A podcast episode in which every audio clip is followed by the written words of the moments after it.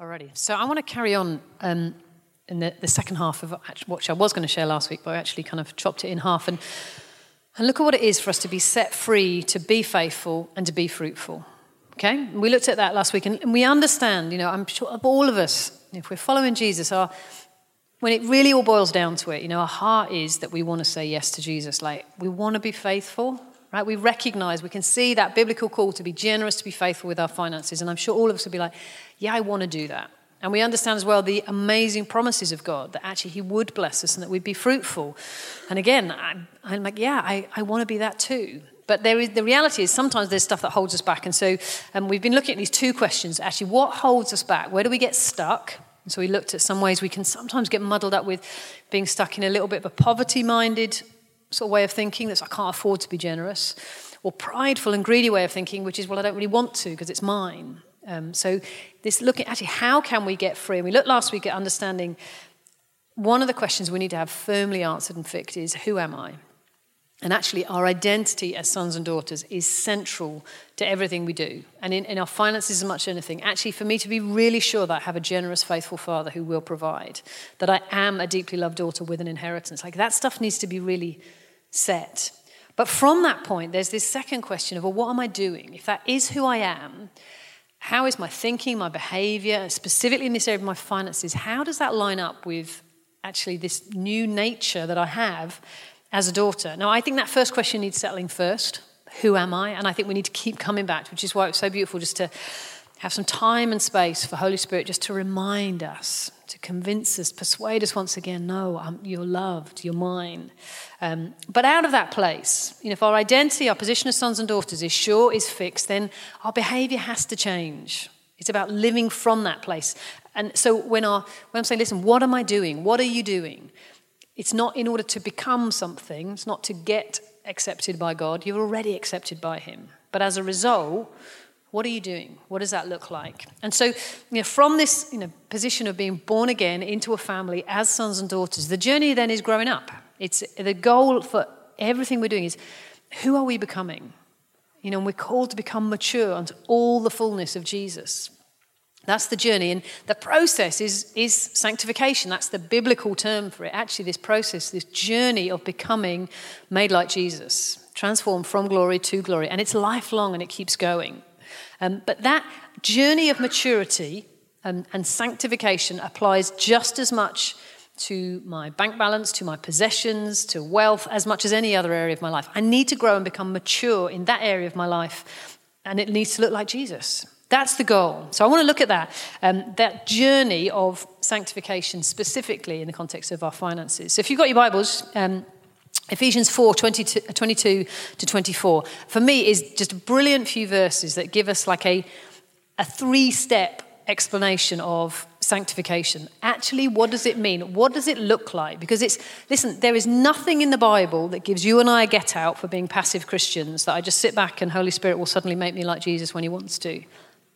It's 100% the work in the Spirit, but it's 100% me partnering and agreeing with Him as well, right? There's no way we can get away with just sit back and, you know, I'm here if you need me, Jesus. That's not it. There's stuff that we need to do proactively. So let me read that. Ephesians 4. You were taught with regard to your former way of life to put off your old self, which is being corrupted by its deceitful desires, to be made new in the attitude of your minds, and to put on the new self created to be like God in true righteousness and holiness. just that last phrase, that really jumps out at me. I was created to be like God in true righteousness and holiness. That's what we were created for. But there's a process for us to become that. And so, if you, those, I think, if you boil it down, there are three parts to this journey that Paul highlights here there's put off, there's change the way you're thinking, and there's put on. Okay, so another language is stop doing that stuff, sort your attitude out, change what you're thinking about, change how you're thinking about things, and start doing that. So it's this twofold. And the, the put off and the put on is you do that.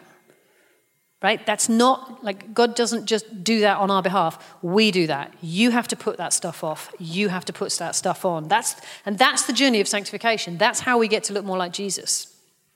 So if we're thinking, okay, finances, we're thinking in the context of money, let's look at that first part.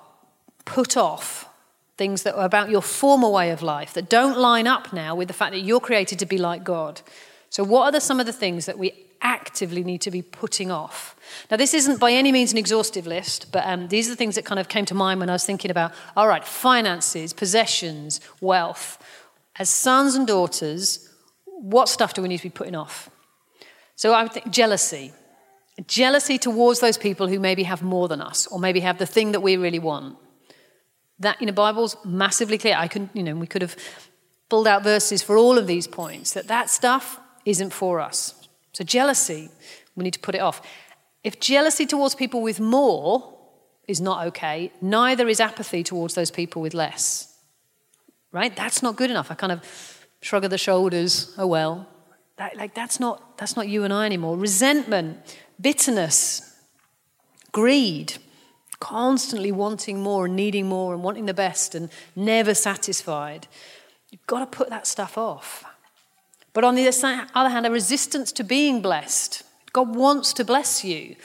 You know, we talked about actually some of the poverty minded thinking is actually we can get so uncomfortable and feel awkward and embarrassed about being blessed by God or allowing other people to bless us, which comes out of this. Honestly, it comes out of it, well, I'm not really worth it. It's like, listen, God says you are worth it. It's that poverty minded thinking that means we need to be sure of who we are and therefore we behave differently as a result. How about being miserly or stingy? You know, really penny pinching and, you know, towards other people. Or maybe even towards yourself, maybe towards your kids. Actually, this kind of constantly, I haven't, there isn't enough, so I'm going to I'm going to be really stingy. No, we're called to be generous. What about unbelief? Actually, I don't actually believe God's going to provide. I don't actually believe He wants to bless me ways of you know, unbelief is not for us, and we need to be proactively putting those things off. Because here's the bottom line those things don't suit you anymore because of who you are, which is why it's so important that that first question we looked at last week is sure for us. Well, who am I? Okay, therefore, what do I need to be doing? What's the stuff that I need to put off? And you have an active choice to make in those areas. No one is going to make you do those things. You have to choose to put off those things and say, they do not suit me anymore. Let me give you an example of this. Who remembers shell suits? Come on, it's more of you than that. Who had a shell suit? Yes. Right. If you, some of you maybe weren't even alive in the late 80s. That was kind of, that was the era, right? I mean, they are dreadful, aren't they? No, no they are awful. Right, I was, I remember very clearly in my second year at high school, so I was 12, 13, buying a shell suit. I remember going down to the sports shop in town with mum and buying an Tyrrell shell suit, which was a good one. Um, and I was devoted to it. I'm, i can literally, I can picture it clearly. It was like lilac and sort of light minty green top with navy trousers, and I loved it. It was like, and me, so me and my school friends were well into our shell suits. We thought we were bee's knees. So much so that when we went to school, we'd have the, the those awful baggy jackety bits. That would be our you'd coat. You'd have that on over your school uniform on the way into school. But we'd bring the trousers with us in our school bags. So every break time, every lunchtime, those came on as well, and we would be in the full shell suit at break time. Ridiculous. Ridiculous. Here's the thing. I made a decision at some point in my later teens that does not suit me anymore. I am categorically going to put off that shell suit. Imagine if, if I still had it. And I came to church in it this morning. Imagine. I don't have it. I did half think, have I got any photos anywhere of me in? So, but I just thought, I can't go back there. I've hidden away all my photos of my teenage years. I don't ever want to see them ever again. but anyway, listen, the analogy falls down a little bit because like that actually that never suited me. I don't that that ever that doesn't suit anybody ever in any decade in any era. Like that never suited me. But listen what paul is saying is your stuff from your old way of life the way the world would have things be that stuff does not suit you anymore. So you need to put that off. And not not put it off and kind of, you know, if I took my shell suit off and you know, leave it on the floor and you kind of end up just keep tripping over it. And sometimes that's our approach with stuff. We're like, well, I know I, you know, probably shouldn't be doing that anymore. And we take it off, but we leave it in range or under our feet and we can end up, tip, you know, tripping up over it again. Or, you know, we, we hang it up in the wardrobe and think, well, you know, just, and it's there for temptation. as if I'd ever be tempted to wear that again. But you know what I'm saying? There's some stuff that you're like, I know that isn't what I should be doing as a Christian, but it's still near enough that it's there either to trip over or be tempted to put back on again. What Paul is saying is listen, you were created to be like God in righteousness and holiness, completely, all of us. And so there's certain things that categorically don't suit us anymore, and we need to put them off. No one made me take that off. Now, like, if my children would nowadays, Abby would be like, Mum, get that off. Like they would. But bottom line, it's my choice. It's your choice. No one is going to make you stop being greedy. No one's going to make you stop being apathetic towards the poor. No one's going to make you do those things. But because of who you are, you need to take responsibility to do that, and so do I. That's that first part of this journey of sanctification is, is put some stuff off I want to just focus on a couple of those things in that list. I want to look at jealousy towards those who have more and apathy towards those who have less. Because I think my heart response and my active engagement and, and the way I react and respond to those people with more than me and with less than me, I think is a very good indicator of my maturity level when it comes to finances. Yeah? That makes sense? I think that's it's a good litmus test. Okay, how, where am I at with my finances? How mature am I in this area? All right. What's your attitude towards people with a lot more? What's your response to those with much less? It's a good check that we can keep coming back to because we understand, right? In this, in the whole context of this series, guys, it's not fundraising, it's not a bless me club. It's understanding God wants us to be faithful, and when we're He's explicitly says in Luke 16 if you are faithful with worldly wealth, you'll be trusted with true spiritual riches. And that's what we want. Like, we want to influence lives, we want to influence workplaces, we want to see Manchester change. Like, that's the goal. So, we need to figure out how to be faithful with finances. And I am convinced if we want to have influence wherever we show up, and if we want to, you know, as the church, have an influence in Manchester, we have got to figure out what does it look like to honor, respect, deeply value and care those people with an awful lot more than us and those people with an awful lot less than us. We've got to get that stuff figured out. It's a really good test of our maturity. So what about, you know, those people with, you know, people who are really wealthy? You know, we cannot land in the position that God doesn't like rich people. Rich people are evil, are wrong. It's wrong to be wealthy. Like if you just read the Bible, if you look at the Old Testament, you know, some of the Old Testament patriarchs were extremely wealthy individuals. Solomon, Abraham, David, extremely wealthy. And they're like their fathers in the faith. It's not wrong to be wealthy. We can't make that link. You know, Paul says in 1 Timothy, the love of money is the root of all kinds of evil. Money is not evil. We've talked about that, right?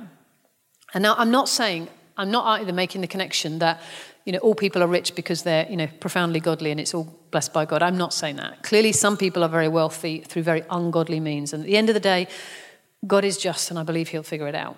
But there are spiritual principles that God has laid down. If you just read Proverbs, there's so much that it says about finances, about saving, about generosity, about being um, faithful with people you employ, about being diligent with your money.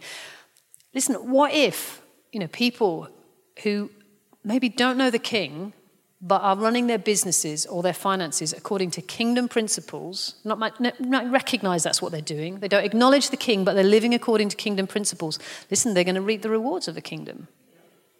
So I'm not saying everybody rich is godly, but I'm just saying some of them are there because they've been good stewards. They've got wisdom. And there's, there's stuff that you and I could probably learn. But if our position towards them is jealousy, resentment, you probably shouldn't have that, then we're wrong. It's not wrong to have. And listen, we need to understand, relatively speaking, you and I, even if we are living pretty much on the breadline in the UK, are in the top 10% of people on the planet in terms of wealth. Okay? Even if you feel like I'm struggling to make ends meet. I'm not belittling that or minimizing that, but the reality is we have so much more than so very many people. We're very wealthy in comparison to some people. And I know there are other people who are very wealthy in comparison to us. But that's why comparison is an unhealthy thing. Listen, let me go back into 1 Timothy 6. I just want to hammer this point that being wealthy is not wrong. So Paul is speaking to the rich. He says this Command those who are rich in this present world not to be arrogant, nor to put their hope in wealth, which is so uncertain, but to put their hope in God, who richly provides us with everything for our enjoyment. So he's not saying tell them they're wicked and evil and awful and they shouldn't have any of their stuff. He says God has richly provided for their enjoyment, but don't put their hope in it, don't put their certainty in it. And then he goes on to say, Command them, do good, be rich in good deeds, be generous, be willing to share. And in this way, they'll lay up treasure for themselves as a firm foundation for the coming age, so that they may take hold of the life that is truly life. So it's not wrong to have wealth. Okay, so we need jealousy and resentment towards those with more. We have to put that off. That's not for us. Neither should we be favoritism towards them. Like James is really clear about that, isn't it? He says we cannot show favoritism to someone who comes into your church who's super wealthy compared to someone who has very little. Listen, people's value is not determined by how much they have. Okay, so our response to them cannot be determined by how much they have. Okay, but it's not wrong to be rich. So jealousy, resentment towards those with a lot more, put it off. But also apathy towards those with much less. It's not good enough. Know, to see people with material need and just mm, shrug a shoulder. You know, John says it, doesn't he, in his letters. if you see someone in need and say, oh, God bless you, all the best, keep warm, it's like, not good enough. There's got to be a response. We could spend a whole series looking on this, but let me say this simple statement. You and I, as God's children, have a responsibility towards the poor. Every single one of us. No wriggle room, no get out, we do. We have a responsibility towards them. You cannot read the Bible and escape God's heart for the poor and his expectation that his people will do something about it. Let me just read you a couple of verses. Proverbs 19 17 says, Whoever is generous to the poor lends to the Lord, and he will repay him for his deed. It's a good promise. Isaiah 58 Is this not the kind of fasting I've chosen? Loose the cords of injustice and untie the cords of the yoke, to set the oppressed free and break every yoke. Is it not? To share your food with the hungry, to provide the poor wanderer with shelter, and when you see the naked, to clothe them, and not to turn away from your own flesh of blood. That's what God wants from us. We can have all, you know, the best, we can fast and pray and have all the best worship services.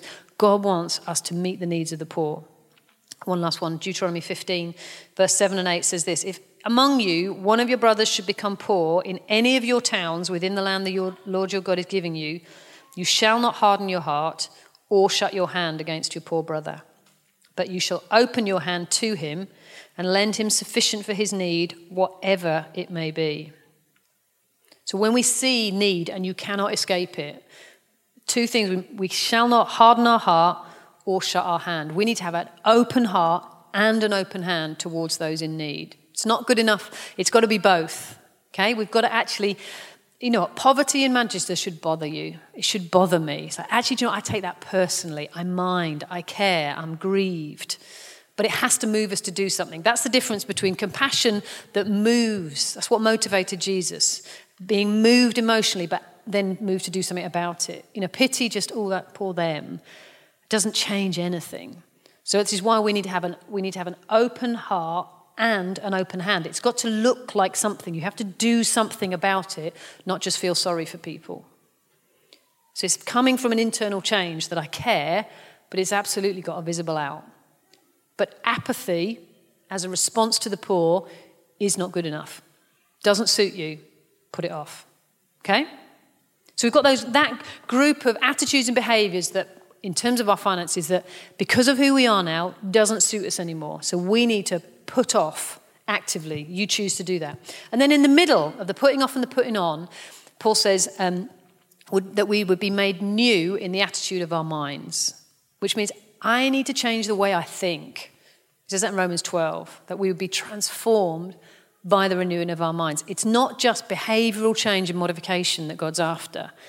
It's a transformation on the inside so that actually I think and I act in a way that lines up with my new identity. So I'm actively putting off some stuff, I'm actively putting on some other, but in the middle of it, I am thinking differently. So if you and I have attitudes about God as provider, about money and possessions, about rich people, about poor people, about how the church, like about money, if we have attitudes and ways of thinking that don't line up with what God says, just so you know, we change, not God. He's right, we're wrong. We're the ones who change. And you know, the Greek word for repentance means to change your mind. So you acknowledge that's wrong. And the way I'm thinking about that isn't the way you think about it, God. I'm sorry. I'm going to choose to think a different way. That's what repentance is. That's why we need to understand you know, some of the unhealthy belief systems that we sometimes have about money, and maybe the fear that sits underneath some of those things. But repentance means that I change my mind. But it, again, it's not just an internal change, it has to have an out. That's why the Bible says that we, you know, there should be fruit in keeping with repentance. So if you have repented, there's got to be some evidence of that. Things need to start to look and sound different when I'm around you because of that. So, on the other side of this being in changing, being made new in the attitude of our minds, is the put off on the one hand, and then there's the put on. So, there's stuff that we need to actively put on as God's kids. So, again, in the specifically thinking, all right, in the realms of finance and wealth and possession, what are those things that I should be actively putting on that are more reflective of my new nature, of the, the new identity I have in Jesus? And again, by no means an exhaustive list. Contentment, and I want to unpack that in more detail, but actually being content with what we have, I believe, is an active choice you and I can make. Patience, we are not good at that. 21st century culture and, and economic systems do not engender or encourage patience whatsoever. If you want it, we'll have it. You know, buy now, pay later. But that's actually that's not a kingdom principle. I'm not saying there's, there's, you know, there's anything inherently wrong with interest-free credit or any of those kind of things, but we have to be really careful that we're not getting pulled into the world's way of doing things when actually God's saying, wait. You know, my grandparents' generation, that just wasn't an option. You want a new washing machine, you wait and you save up for it, and then you buy it. And you're patient in the meantime, and you learn to be content in the meantime. We, but we can learn, I'm not saying, listen, I'm not an anti culture person. I love living where I live in the days I live in, but I need to recognize how do I live according to the kingdom, not necessarily defined to what's going on around me. So, how can I, as God's kid, learn to be content and patient in, with my finances? Putting on trust. Now, trust isn't just a mental agreement, trust means I'm actually going to do something. Yeah, the be- difference between believing and trusting. I can believe in the principle of flight and air. I don't understand it at all, how those things possibly get off the floor. But I can believe theoretically that planes can fly. To trust means I buy a ticket, I get on a plane, I sit down. I actively put myself onto a plane. What does that look like for our finances? I believe God will provide, but I'm not going to tithe because I can't see how that works. Trusting means I'm actively going to do something about it. To actively put on trust, put on generosity. Listen, and with all these things, generosity probably particularly, it's not about waiting till we feel like it. I suddenly just come over all generous and I can't help but give all my money away. I don't know if that ever is going to happen. Like I choose. Not necessarily because I feel like it, but because I know that's what God's asking me to do. I actively choose to be generous, which isn't a personality trait, it's an action. Being generous means you give something. Yes, this is what that Deuteronomy verse is about. Don't harden your heart, but don't close your hand. Open your hand. What have you got in it, and where should you be giving that? Actively put on generosity and obedience.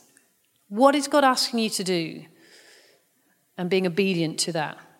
Super simple. It's not always easy, but it's super simple. Gratitude. We can every single day. It's like I love how Lou led us in worship. Remind yourself what He's done. Count your blessings. There's an awful lot of them. Actively choose to be thankful, to put that on, and put on truth.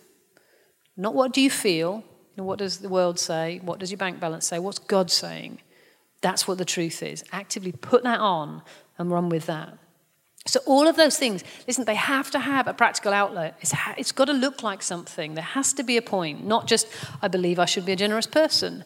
It's like, well, I am a generous person. I give this every month. I sponsor this child. I give to this mission organization. I give to this charity in Manchester. Whatever that looks like, it's got to have an out.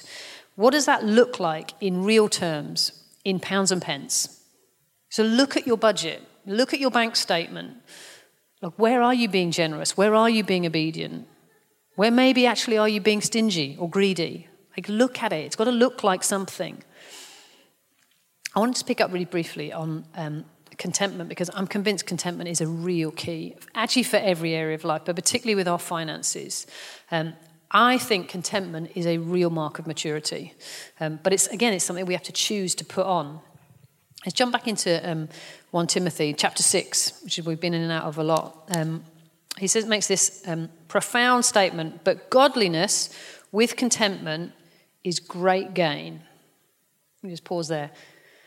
There is an awful lot for you and I to gain by choosing to be content, being made godly because of what Jesus has done, but then adding and actively choosing contentment. We will gain an awful lot if we could learn to be content. But he goes on, for we brought nothing into the world, we cannot take anything out of the world. But if we have food and clothing, with these we will be content. But those who desire to be rich fall into temptation, into a snare, into many senseless and harmless desires that plunge people into ruin and destruction. For the love of money is the root of all kinds of evil. It is through this craving that some have wandered away from the faith and pierced themselves with many pangs. So there is a great gain for you and I in this context of money to learn to be content. And it's actually, I think if we can learn to be content, it will help us absolutely guard against that love of money and kind of that, what Paul says, you know, this snare, the temptation that actually pulls people away and they end up piercing themselves with many pangs. Actually, it's worth learning it. Paul also talks in Philippians 4, and um, he says, I have learned the secret of contentment. I have learned to be content whether I have much or whether I have lack. And I love that verse because it implies process, right? I absolutely value and believe for dramatic breakthrough moments, but I also absolutely know and value that much of this Christian life is we walk it out step by step, moment by moment. And so Paul's saying, I have learned as a process what it is to be content. And part of his learning was seasons when he had plenty, but also seasons when he didn't, when he actually lacked. And so I want to, I want to be careful how I say this because there is a value, there is stuff that God wants to teach us, wants to form in us, wants to develop in us in seasons of lack that is really important. So we need to not despise those seasons. Um, actually, there's something that He wants, he wants to teach us. Actually, when there's times of, of pressure where we kind of, you know, it teaches us to be good stewards of what we have. It chooses, you know, we have to go back to a budget and say, okay, where do I need to trim things a little bit? It teaches us to trust in God. It forces us to be patient at times. It gives us an amazing opportunity to still be generous, even when we have less. You know, if the widow's mite teaches us anything, it's like the amount is so not the thing. It's the heart is I keep giving. She gave out of her poverty. So there's, there's stuff for us to learn in times when there's lack, and we can still learn contentment. In fact, we'll learn it in a different way in times when there's lack than we will maybe when there's times when there's plenty. But Paul is saying, listen, contentment, it's an inside job. It hasn't been determined by what's been going on on the outside. And it's, it's interesting to me that in that, that, um, that verse in the end of um, Philippians 4, right next to it is the verse that we all love to have on our cars. You know, I can do all things through Christ who gives me strength. And yes, we can. Absolutely believe it. I believe everything the Bible says. But listen, Paul says, I can do all things through Christ who gives me strength, on the back of having explained how he has learnt contentment through seasons of lack and seasons of plenty. So if we want to land in that place of, of being able to do all things, really knowing the strength of Jesus in us, we have to learn contentment, which means I have to embrace what it is to have times of lack, but absolutely embrace the times to have plenty. And I don't fall into self reliance and pride when I have plenty but I don't equally fall into. Uh, listen, in those times of lack, while, while I'm saying there's stuff that God wants to teach us, show us, develop in us in those times, I'm, we definitely need to be really careful we don't fall into, in those seasons, a poverty mindset that is, well, this is all it's ever going to be, nothing's ever going to change. Right? Contentment is not settling, well, this will have to do. It's not. It's maintaining thankfulness, patience, trust in God, learning to be content in the moment with what we have, but expecting that there will be more, expecting there'll be change. It's acknowledging this is where I'm at, but not making a camp and living there. Does that make sense? Contentment and settling are not the same thing, but there's stuff for us to learn. This secret of contentment is so valuable that it's worth embracing those times and learning it. But I think there's this, uh, let me close with this. There's a relationship, I think, between, I don't think the put off and the put on are completely separate. I think they really, they really help each other and they really interact. So, for example, I want to learn the secret of being content, right? Whether I have lack, whether I have plenty. That's it. There's great gain for me in being content. So, on the one hand, I'm like, I'm going to put on contentment. Let me say this contentment, I'm not going to stay content if I'm not radical about getting rid of envy, getting rid of greed. If I'm still wearing those things, contentment's just not going to stay. So it's the two go hand in hand. I'm absolutely going after being stingy or being greedy or being apathetic. I'm going to go after those things in order, and I'll be way more able to be content. Make sense? Uh, and, and, and it works the other way around as well. So the more I choose to be thankful, the easier it is for me to stay a million miles out of greed. Because I'm like, I'm so thankful for what I've got. I don't know to be hankering after more constantly because I'm so thankful for who God is and what He's given me. So the, they, they relate to one another. You know, and I think even some of the, you know, I'm, I think it's very difficult to be content if you've not learned to be thankful first. So if you feel like I want to learn that secret of contentment, start with being thankful day by day. It's way easier to be content if you've made a disciplined choice to be thankful. And it is that, folks, it is a disciplined choice. And the reason it matters is this putting off and putting on is because you were created to be like God in true righteousness and holiness. And God is not apathetic. He's not greedy. He's not jealous. He's not resentful. So we need to put those things off. He's absolutely trustworthy. He's absolutely generous. And so we need to actively put on those things because we're made to be like him. But it involves a change in our thinking. And so, in, in these things, I, I want us to, to take a moment and, and ask the Holy Spirit, alrighty, where am I wearing a shell suit? Like, where, of, I, where is there stuff that I have got to put off because that stuff just doesn't suit me anymore? For some of us, maybe it's actually what's the stuff I need to put on? And it's a choice. It's not about waiting till you feel like it, it's about actively choosing it. And so, on the one hand, you know, all the stuff we're talking about this morning, it's pretty simple, practical things. It's decisions I make and actions I make to follow that up. But I think they are powerful spiritual print tools as well. I think actually choosing to be generous can absolutely unlock things spiritually for us. I, I believe that. So there's very practical, simple things that we can do, but they're very powerful spiritually. And so we need to ask Holy Spirit, what needs to change?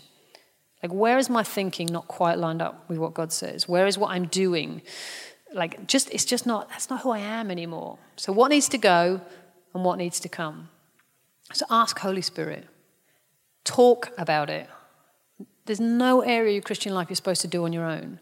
So talk about it. Sometimes it's a really, it's a, a good way of kind of, uh, you know, making yourself accountable. And you say to someone, do you know what? I really feel like God's challenging me to do this. When you said it out your mouth, it's like, okay, let's do this. But talk about it, pray about it, and make a plan. Where there's, I think there's a few spots left on the money um, course over next Sunday and the Sunday after in the first service. Like we want to actually have some time and space to have some tools um, using the Christians Against Poverty material. Actually, how can I manage my money? So it's not my money is managing me, I am managing my money. So I, it's very difficult to, uh, you know, I think you need, we need to budget, we need to plan. Plan it in. Think about what does that look like? If God's saying, right, I want you to put on generosity, plan it in. Know, buy a £20 gift card at the beginning of every month when you get paid. Don't wait to the end and if I've got anything left, because usually there isn't anything left. But maybe that would be what it looked like for you. Buy a gift card and then say, Holy Spirit, who's this one for this week? I don't know what it looks like, but I'm saying let's be practical and not just sit back and wait, suddenly, Holy Spirit's going to suddenly transform me. Like, let's get up and let's walk with Him into becoming the new creation that He's called us to be. Make sense? Alrighty, why don't you stand? Let's pray for one another.